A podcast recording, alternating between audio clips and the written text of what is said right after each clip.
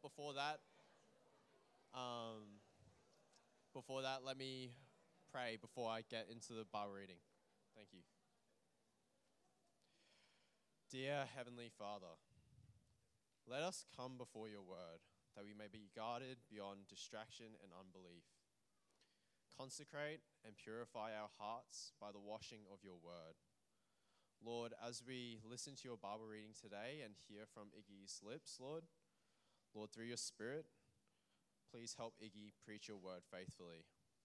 Help us to look to you with our hardened hearts, that only you can save us, Lord. In Jesus' name we pray. Amen.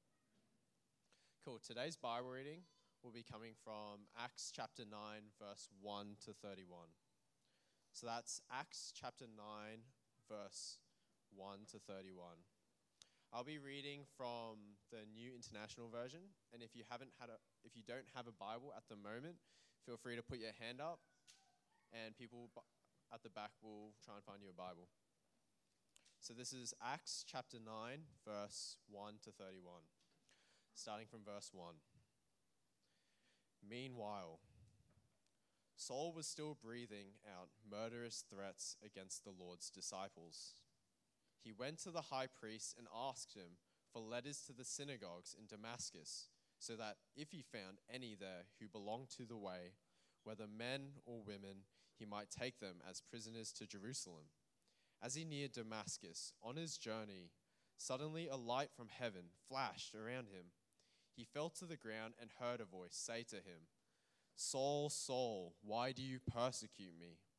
"Who are you, Lord?" Saul asked. "I am Jesus, whom you are persecuting," he replied. "Now get up and go into the city, and you will be told what you must do." The men traveling with Saul stood there speechless. They heard the sound but did not see anyone. Saul got up from the ground, but when he opened his eyes, he could see nothing. So they led him by the hand into Damascus.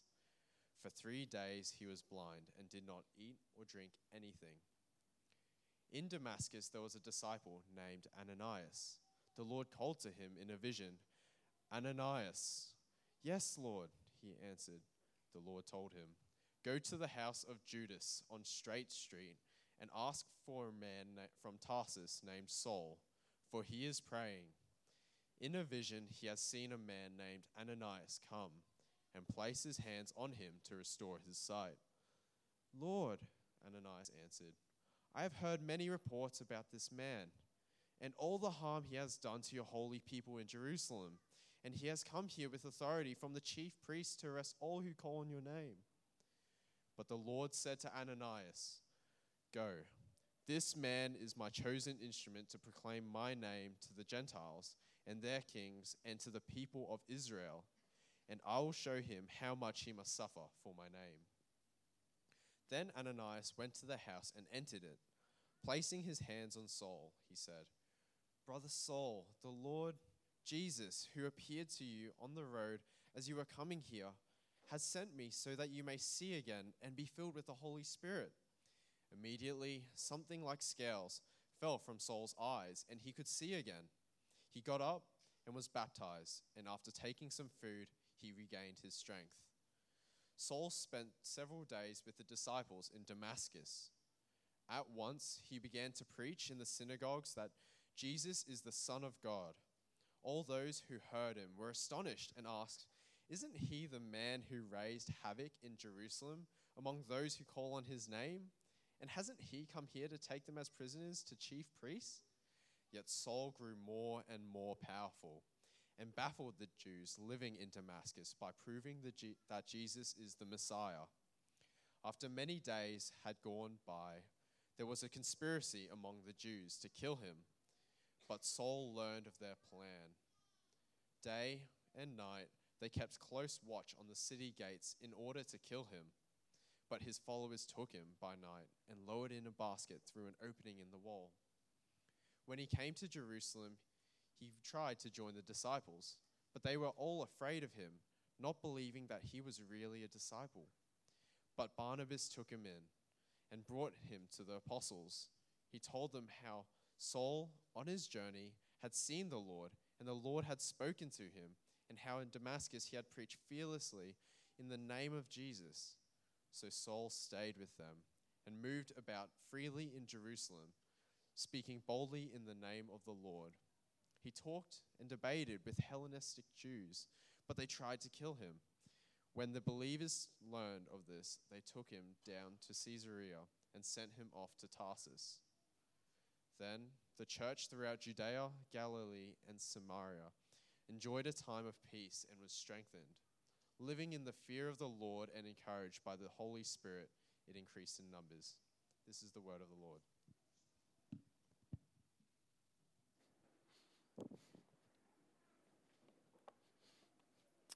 Thanks, Jerry. Please keep your Bibles open at Acts chapter nine as we keep looking into God's word today. Uh, I asked you to have a think about some impossible things.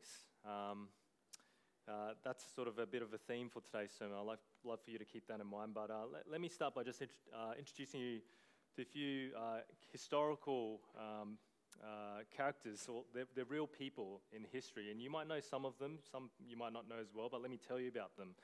Um, let's see if this works. Uh, the first person on that side there, his name is Pol Pot. Uh, he's the leader. He was the leader of the Khmer Rouge in Cambodia, um, and he was a dictator there. And he, he actually killed about two million people. Uh, the person on the top there, his name is Joseph Stalin, uh, Soviet leader. Uh, he actually, in his lifetime, they estimate killed about nine million people. And I'm sure you all know the person on that bottom uh, corner picture, Adolf Hitler, uh, the leader of the Nazi party in Germany.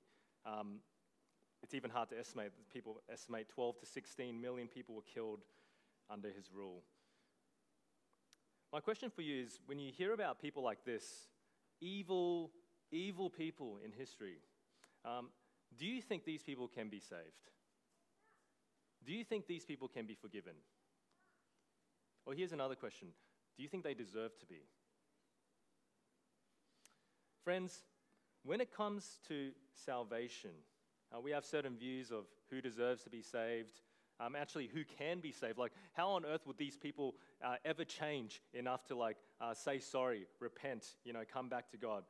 When it comes to salvation, we've got these in, uh, pre- preconceived mindsets in our head, but I think too often we think too small. And that's because I think our view of God is too small. It's not big enough. Today, I want you to come with me into the book of Acts. Today, as we witness an impossible conversion, you know, the, an impossible conversion. That's what happens today. And we behold the great God behind it. That's really what matters here. And it really matters that we look at God, that we behold God, that we see his work so we can give him the glory he deserves. All right, so that's what we're doing today, friends. Um, but first, I want to give you a bit of context. This is our second half of the book of Acts that we're getting into. If you weren't here for our first half, that's okay. I'll get you a bit up to speed. Uh, Jesus... Um, what happens is he's just risen from the dead. Um, before he ascends back into heaven to be with the Father, he gives a commission to his disciples to go and make disciples of all nations. And he tells them that, you know, I'll give you, uh, pow- power will come upon you. The Holy Spirit will come and you will be my witnesses. And here's the key line of Acts. Acts one verse eight. This sets the agenda for the rest of the book. You'll be my witnesses in Jerusalem, in Judea, in Samaria, and to the ends of the earth. And as he talks, he gives them that little statement there that's actually describing that spread of the gospel from Jerusalem to the ends of the earth. And that's what the whole book's about, the unstoppable progress of the gospel, the good news of Jesus, as more people are saved and as the church grows. Um, as we go through Acts, we see the gospel spreading. The church is booming, uh, but not all is perfect. As the church grows, what also ramps up is opposition, persecution. People start standing against the church. People start uh, persecuting Christians, throwing them into jail, even seeking to kill them. But ironically, even through that, the gospel spreads. Because as the Jew, as the converts, the early Christian converts, uh, they're persecuted. They start scattering all over the place. And as they scatter, what do they do? They take the gospel with them as well. This is God working. At the passage, just before today's passage in chapter eight, what we just saw is someone called Philip uh, baptizing a eunuch, an unlikely conversion. We see the gospel start going out to people, uh, a eunuch from Ethiopia. The gospel's spreading. It's going out to people that normally you wouldn't expect it to go to. And that's where we pick up the passage today. And as you heard in the reading, the main there's one main character in this passage, okay? One main character, and his name is Saul. Saul. So this is uh, just a art, historical artwork of what they thought Saul might have looked like. This passage focuses on a character named Saul. Who was he? Well, he was actually a Pharisee. Now, um, Pharisees were a religious group uh, back then who were very zealous, really, really committed and passionate about following God's law. They were very passionate about following the six hundred laws of the Torah, the Old Testament books of the law. But not only that, they were very passionate about following the teachings of all the rabbis around that time too, passed down through the generations, all the oral instructions that were given on top of that. So they formed this massive uh, database, I don't know if that's the right word to say, of laws and commands and things that you should follow because they thought this is how you showed your devotion. Devotion to God. This is what was important. And they were very, very strict on this. And they were seen in society as the most righteous of righteous, highly respected, the cream of the crop. And this is Saul. He wasn't just any Pharisee too. He was the Pharisee of Pharisees. That's what it says. He was like the top dog here. He was likely, that means he was likely present to hear uh, all the speeches of the apostles as, you know, the apostle Peter, we heard in early in Acts, was pulled before all the councils and was put on trial. Saul was probably there listening to all this stuff. But we actually see Saul explicitly mentioned in chapter eight. And what's he doing in chapter eight? Well, he's overseeing the execution of Stephen, one of the followers of Jesus Christ. This is the man that we're looking at today. And we're starting at this point, the first point here, a transformative encounter. Have a look at verse one with me, okay? Acts nine, verse one. Meanwhile, Saul was still breathing out murderous threats against the Lord's disciples.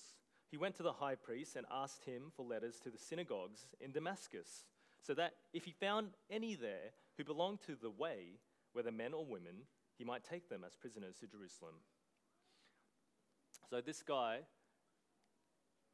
excuse me, yeah, this guy, um, he lives and breathes persecuting Christians. His only desire is to see Christians locked up. Did you see what it says? Uh, Saul was still breathing out murderous threats. Every breath is focused on this. Why is he so focused on this? Well, as a Pharisee, as I said before, Saul really cares about keeping the law, okay?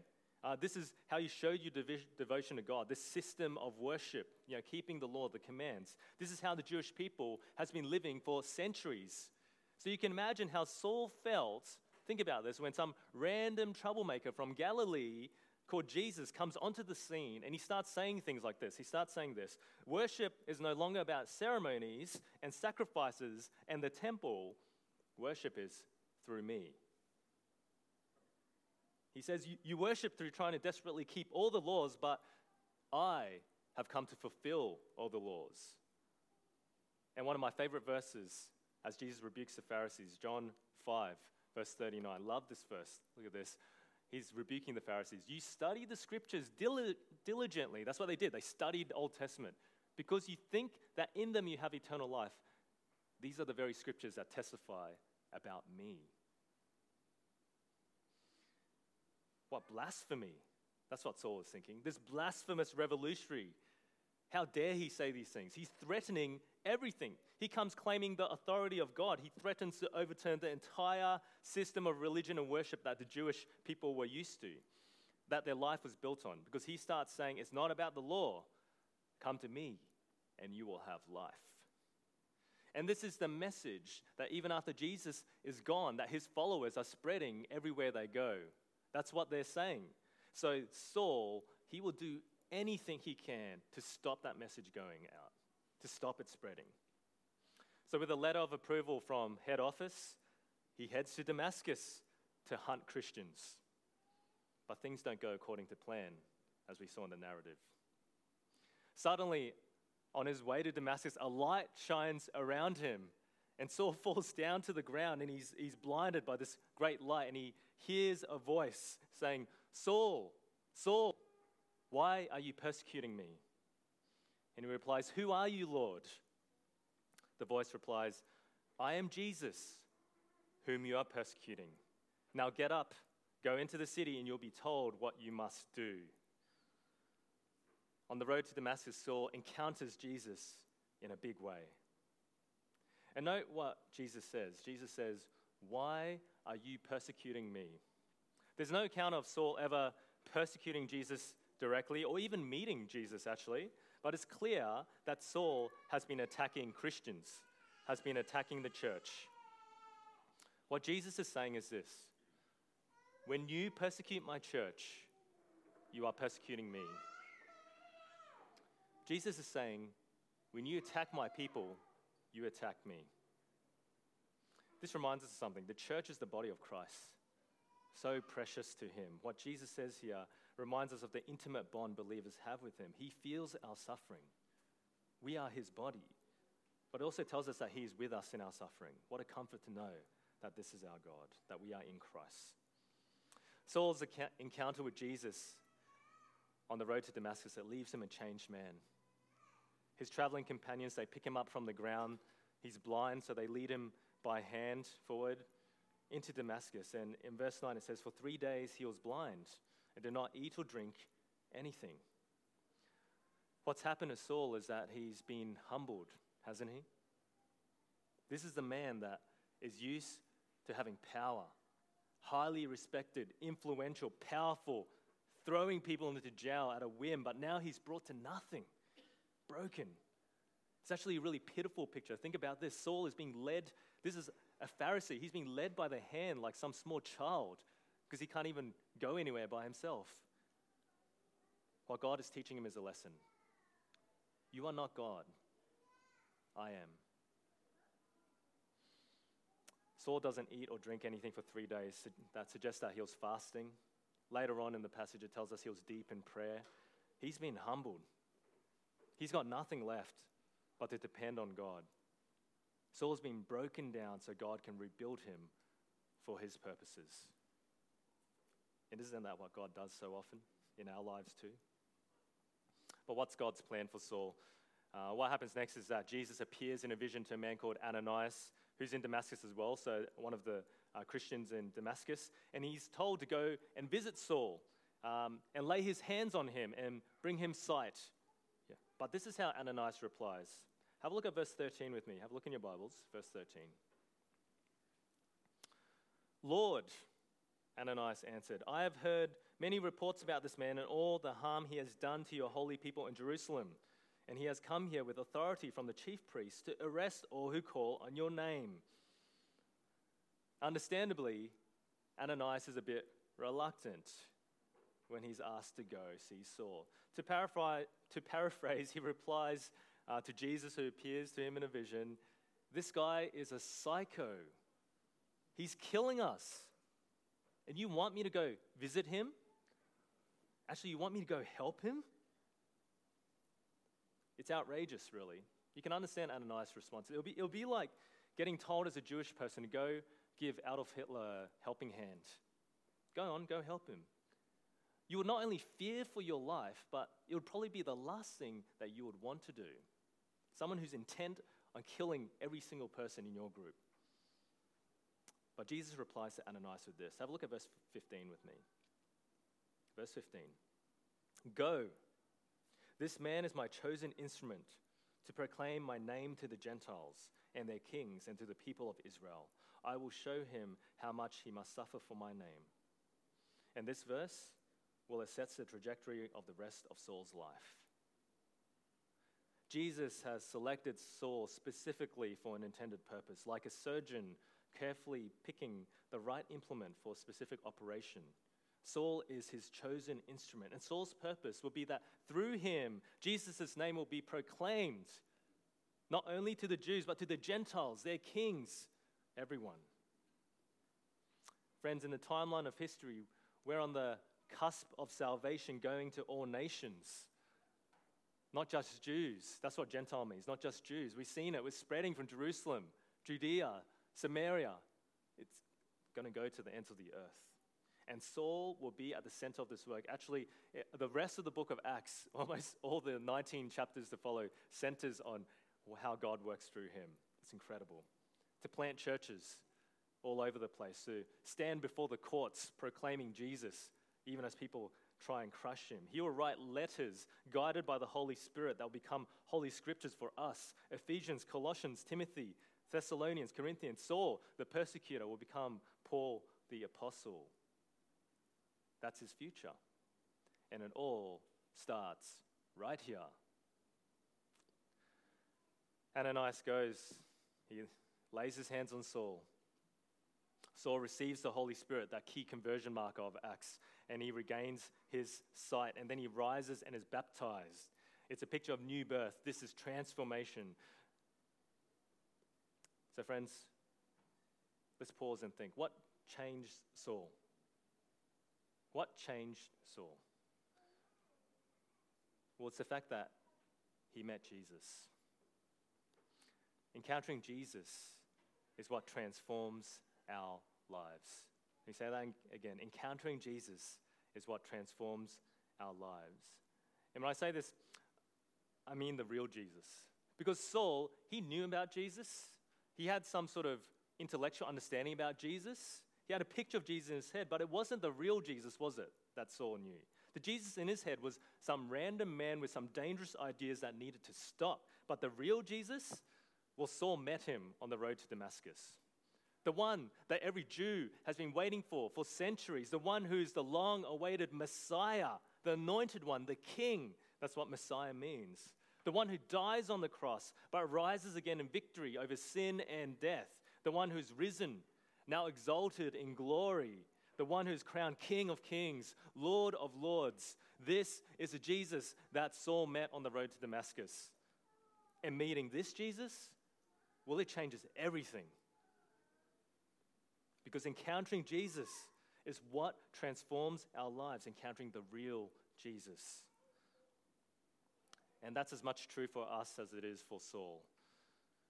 Now, what happened to Saul was a special case. Um, this is Saul's commissioning as a new messenger of God, an apostle to the Gentiles. That's not us, friends. When we, do, we don't have a specific role like Saul. Uh, Jesus doesn't appear like this to anyone else after he's ascended. But friends, we don't need to wait for a special revelation like this. Let me tell you. We can meet Jesus. We can meet him right now. And we do so every time we open up his precious word to us. The word of God. Because as you open up your Bibles, what happens? We hear Jesus speak to us. We behold who he is. Not just in the gospel accounts, Matthew, Mark, Luke, John, but also in the letters, the epistles, because Jesus actually entrusts his words to his apostles after him to record for us. But also the Old Testament, like Jesus himself said, when you look at them, they are all pointing to him. It's all about Jesus. This is not just a book that you hold in your hands, friends. This is how you meet Jesus Christ. This is God's revelation to us. This is where you meet the real Jesus. I wonder if you realize that. Maybe you've got a picture of Jesus. You're here today. Maybe you're not a believer here today, and so great you're here to uh, listen and learn and see Jesus, who he is. Maybe you've got a picture of Jesus in your in your head, and it's something like this. Maybe he's a good moral teacher. Maybe he's just some crazy revolutionary guy. Maybe he's a nice example for us to follow. But that's not the real Jesus. Friends, we need to see the real Jesus. Meeting the real Jesus will transform your lives. I'm utterly convinced of this. And he's inviting you to meet him today. All you need to do is open up the Bible and see him in the Word. Friends, we've got Bibles at the back to give you. All right, if you don't have a Bible, grab a Bible from the back, take it home. Write down your Connect cards. Let us know if we can help you, walk through with you and read the Bible with you and help you see Jesus Christ. Because encountering Jesus is what transforms our lives. And that's what we want most of all here at C P E Church. We'd love to help you do that. Transformation comes as we meet Jesus through his words. Let's see what this looks like for Saul. And our next point, a transformed life. We'll pick up from uh, second half of verse nineteen. Have a look with me in your Bibles. Saul spent several days with the disciples in Damascus. At once, he began to preach in the synagogues that Jesus is the Son of God. All those who heard him were astonished and asked, "Isn't he the man who raised havoc in Jerusalem among those who call on his name? And hasn't he come here to take them as prisoners to the chief priests?" Yet Saul grew more and more powerful and baffled the Jews living in Damascus by proving that Jesus is the Messiah. You'll notice in verse twenty, it says, at once he began to preach. At once, this word means immediately, no delay. This was the first thing he did. This was his response. Meet Jesus, preach Jesus. Um, it says he went to the synagogues preaching Jesus. It, Jesus is the Son of God. Verse twenty-two, it says, he baffled the Jews in Damascus by proving that Jesus is the Messiah. Both these titles point to the fact that Jesus is the risen King. That's what he's telling people everywhere he goes. This man, just a little while ago, he wanted to kill people who were saying this message. Now he can't shut up about it. Something has changed. This is transformation. No wonder in verse twenty-one it says, all those who heard him were astonished and asked, isn't he, isn't he the man who raised havoc in Jerusalem among those who call on his name? Hasn't he come here to take them prisoners? This is what true conversion is. It's total transformation. But this preaching, it draws some unwelcome attention. Have a look at verse twenty-three. Verse twenty-three. After many days had gone by, there was a conspiracy among the Jews to kill him. Well, that didn't take long, did it? Saul used to be the Jewish hero defending their religion. Now they're out to kill him after a few days because he's met Jesus. And he's proclaiming Jesus. The next few verses describe one of the best escapes in the Bible. I don't know if you noticed when we read it. Um, the Jews are actually guarding the gates to the city, uh, so Saul can't get out. So what's his disciples do? They put him in a basket and they lower him down the walls of the city. How good's that? Like a fruit basket that they used to bring fruit up and down the walls. And Saul escapes. How good? That's some double oh seven stuff right there. Now, despite the comical nature of this escape, we shouldn't let us, that shouldn't let us distract us from the reason Saul had to escape in the first place. Because people in the city were trying to murder him. Why? Simply because he was preaching Jesus. You think this might have mellowed out his initial evangelistic enthusiasm, but it didn't. Have a look at verse twenty-six. When he came to Jerusalem, he tried to join the disciples, but they were all afraid of him, not believing that he really was a disciple. But Barnabas took him and brought him to the apostles. He told them how Saul on his journey had seen the Lord and that the Lord had spoken to him, and how in Damascus he had preached fearlessly in the name of Jesus. The disciples in Jerusalem are scared of Saul. This this man, you know, they, he, he gets brought to the Jerusalem council, probably the uh, apostles there, the other disciples, um, but they're scared of him. They don't want him near him because this man has overseen the murder of one of their friends. And his conversion, is it simply a scheme maybe to get them? Maybe he just wants to infiltrate and try and, you know, destroy the rest of the church. Well, thankfully, Barnabas, um, we actually met him back in Acts four. I don't know if you remember. He was the guy that actually sold his land and brought all the profits to the church and gave it to the church, yeah? Um, he, all of it, yeah? Um, he vouches for Saul, Barnabas, and the disciples then accept Saul. And what's the first thing Saul does? Have a look at verse eight. First thing, after he gets to Jerusalem, sees the disciples. So Saul stayed with them and moved about freely in Jerusalem, speaking boldly in the name of the Lord. Here he goes again. Here he goes again. Meet Jesus, preach Jesus. He can't shut up about him, and he does so boldly, fearlessly, empowered by the Holy Spirit. But once again, we see opposition. Verse twenty-nine, he talked and debated with the Hellenistic Jews, but they tried to kill him. When the believers learned of this, they took him down to Caesarea and sent him off to Tarsus. The Hellenistic Jews were Greek-speaking Jews, and they too want Saul dead. Now, friends, just imagine this. Imagine if every city you traveled to, you know, you are here in Brisbane, maybe you want to travel down to Sydney, Melbourne, Um, you know, have a visit, but imagine if every city that you traveled to, there was people waiting there who wanted to murder you everywhere you went. People who used to be your friends. That's what Saul's situation was. He was undergoing persecution. He was suffering for Christ. He's learning the cost of following Jesus. And this pattern of preaching Jesus, suffering for Jesus, preaching Jesus, suffering for Jesus shouldn't surprise us, because this was Paul's commission, wasn't it? Remember verse fifteen?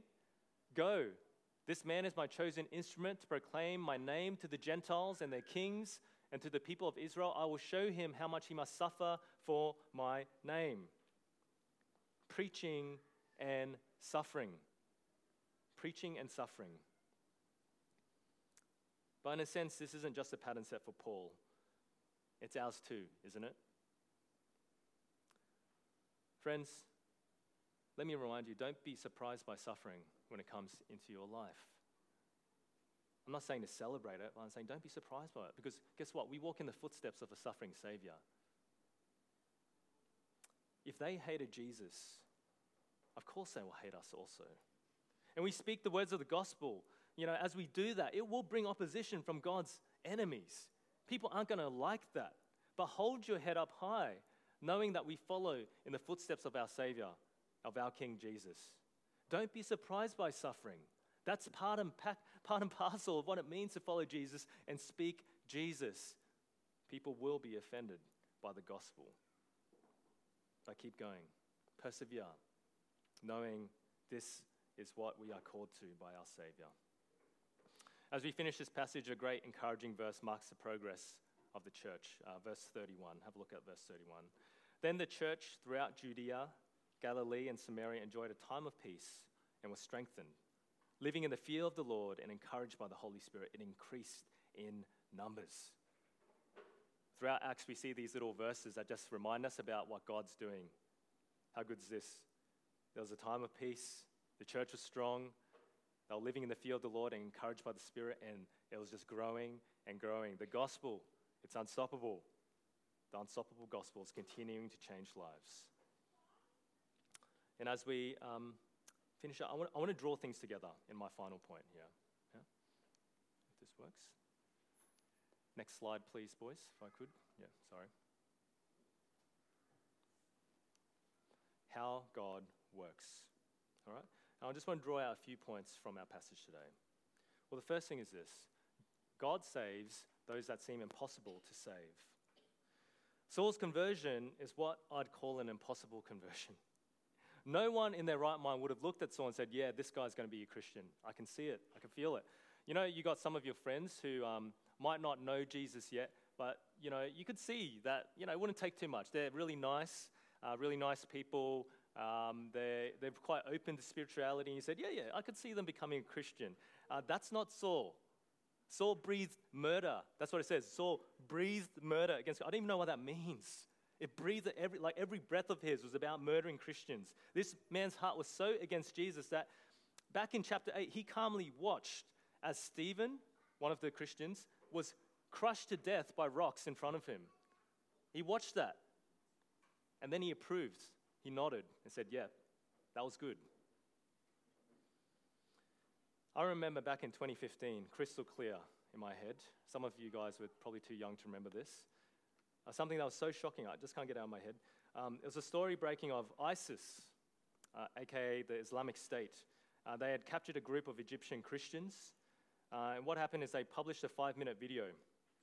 Uh, it was shot on a beach on the Mediterranean coast, and what they did is they they got thirteen these thirteen Egyptian Christians dressed in orange jumpsuits, um, and they they were all dressed in black. They stood behind the, be, behind them on the beach, and they gave a speech against followers of Jesus, the people of the cross. That's what they said. It was a warning. It was like, you know, don't, you know, uh, you can't win, essentially. That was the speech they gave. And then they cut off the heads of every single one of those Christians.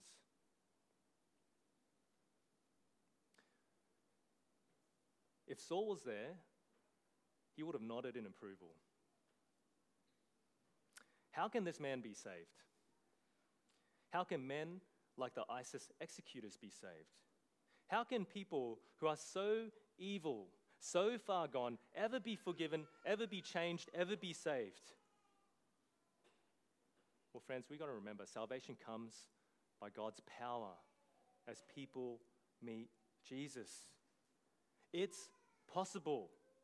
God works powerfully through the words of the gospel to bring about transformation. So immense that even the hardest, most evil hearts can turn to him. God works through the Holy Spirit. The same Spirit that raised Jesus Christ from the dead, that's what it tells us. That same Spirit can raise sinful dead hearts back to life. No one, no one is too far gone for the power of God to bring them repentance and faith, not even the most evil of people. We see this in action with Saul. The question is, do you believe this to be true? I don't know about you, but I've got people in my life who I, I would deem impossible to save. Maybe they're not to the extent of the evil of people I've been telling you before, but you know, people who are just hostile, not, they're not just indifferent to the gospel, people who are against the gospel. I don't know if you have people like that in your lives. Um, people who think I'm a brainwashed waste of potential because of what I've chosen to do. People who are openly against me, who ridicule Jesus and his church every time they can. I've got people like that in my life. Maybe you've got someone like that in your life. Or maybe for you, it's just someone who, despite you asking them over and over and over again, they just don't care. They just do not seem interested in church. They just want nothing to do with this stuff, you know. They're not rude about it maybe. They're just like, just, you know, just don't talk to me about this anymore. It's cool. You can do you, can do you. I'll do me. Maybe you've got people like that in your life and you've just given up. Friends, don't give up. Don't give up. Keep praying, praying, praying, praying. Because it's not up to us to change their hearts. It's God. God's the only one that can do that. And he can do it. We've seen that with Saul today. Even someone as unlikely as this evil persecutor of the church, he can be saved. So God can save your friends too. He can save that family member who just is so far away. He can save that friend who just doesn't want anything to do with Jesus. God can do that. God is the God who can do the impossible, friends. The gospel is the power to save, and people encounter Jesus as the Holy Spirit brings the words of the gospel to impact their hearts and change their hearts. It's not up to you to have the perfect presentation or the perfect argument or, you know, that it's a, it's God's work in their hearts, friends. And isn't that a comfort? Because it means we can trust in him, depend on him, lean on him, and just keep praying, praying, praying, and praying. Don't give up. Don't give up. God saves those that seem impossible to save. But not only that, God saves those that don't deserve it. If you look at Saul's track record, you'll not only say this guy is too far gone, too evil to save, you'd say he doesn't deserve it. I think that's partially why Ananias didn't go to him. He didn't want to see this guy saved, right? Why on earth would God save an enemy of his, someone who's so utterly evil? Why would God save someone who doesn't deserve it? Why would God actually show love and mercy and forgiveness to this guy whose sole mission in life is to destroy his people? Why would God do that? Well, because God is gracious, and God is merciful, and God is loving. That's who our God is. The good news of the gospel is that it's not that he saves those who deserve it, but those who don't. That's why it's good news. Jesus Christ himself said this, "It is not the healthy who need a doctor, but the sick.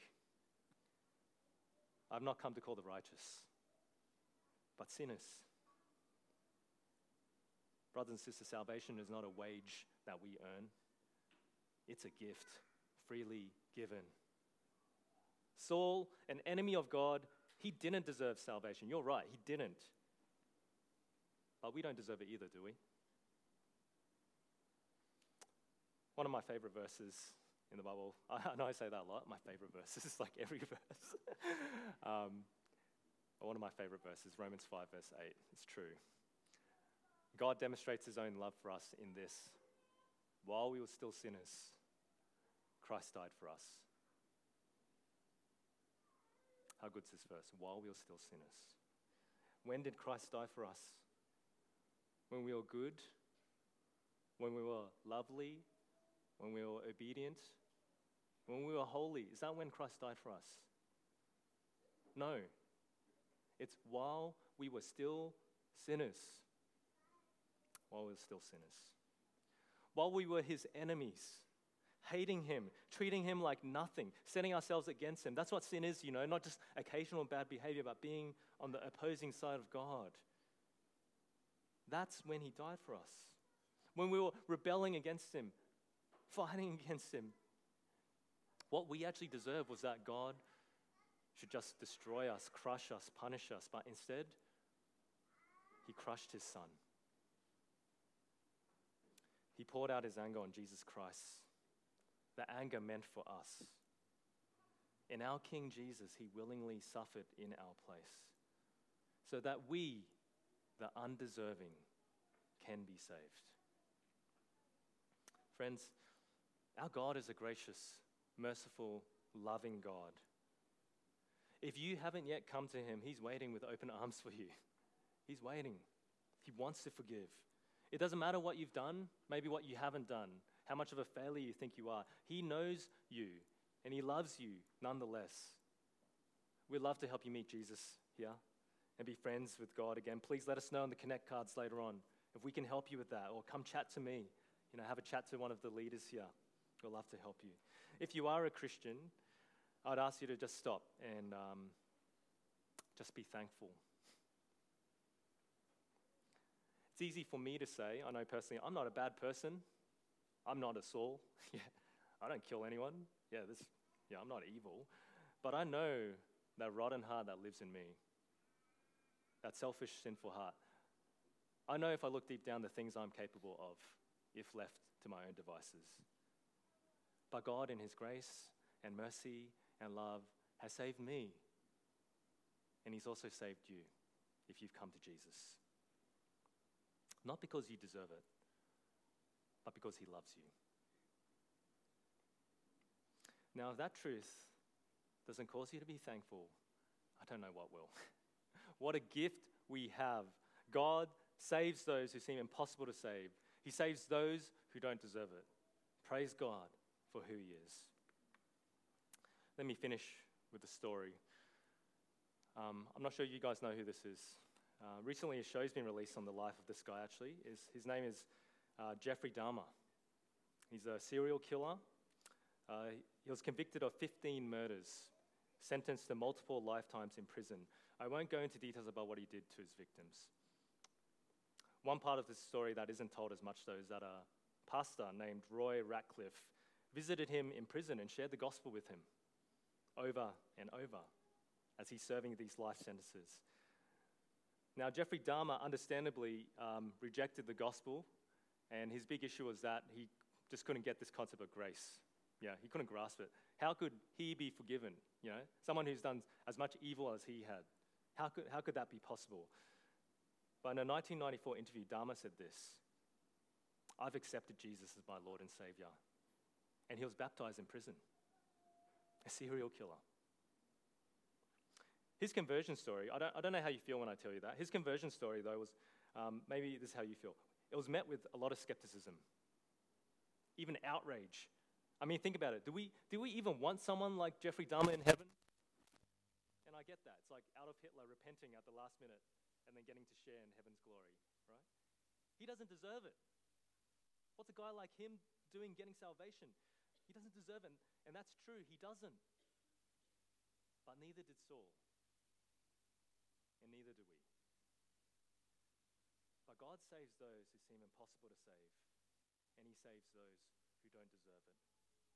And one day, one day, we will, we will be singing in heaven to the glory of God together, side by side, declaring, "God, you are so good."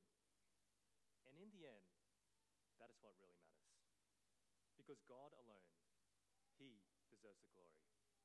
He is the one that saves, and he can do the impossible. Friends, let me pray. Father God, we thank you that you can save even the worst of sinners. We thank you that by the power of the gospel, by the change of the Holy Spirit in our hearts, by you showing us Jesus, that we can be transformed. That we don't have to be resistant. resigned to a life of sin and death and living apart from you, but that we can have life. And we just give you thanks that you've shown us this gift even when we haven't deserved it, when we've been against you, but by your grace and mercy you've chosen to bless us with the gospel. Friend, uh, we just we just pray that we can help our friends and family as well to know Jesus, trusting that you are the one at work, not us. Help us to depend on you. Help us to know that you can do the impossible. And we pray this all in the name of Jesus Christ, our Lord and Savior. Amen. Friends, we're going to keep reflecting on the cross in a time of communion. As we remember the cross,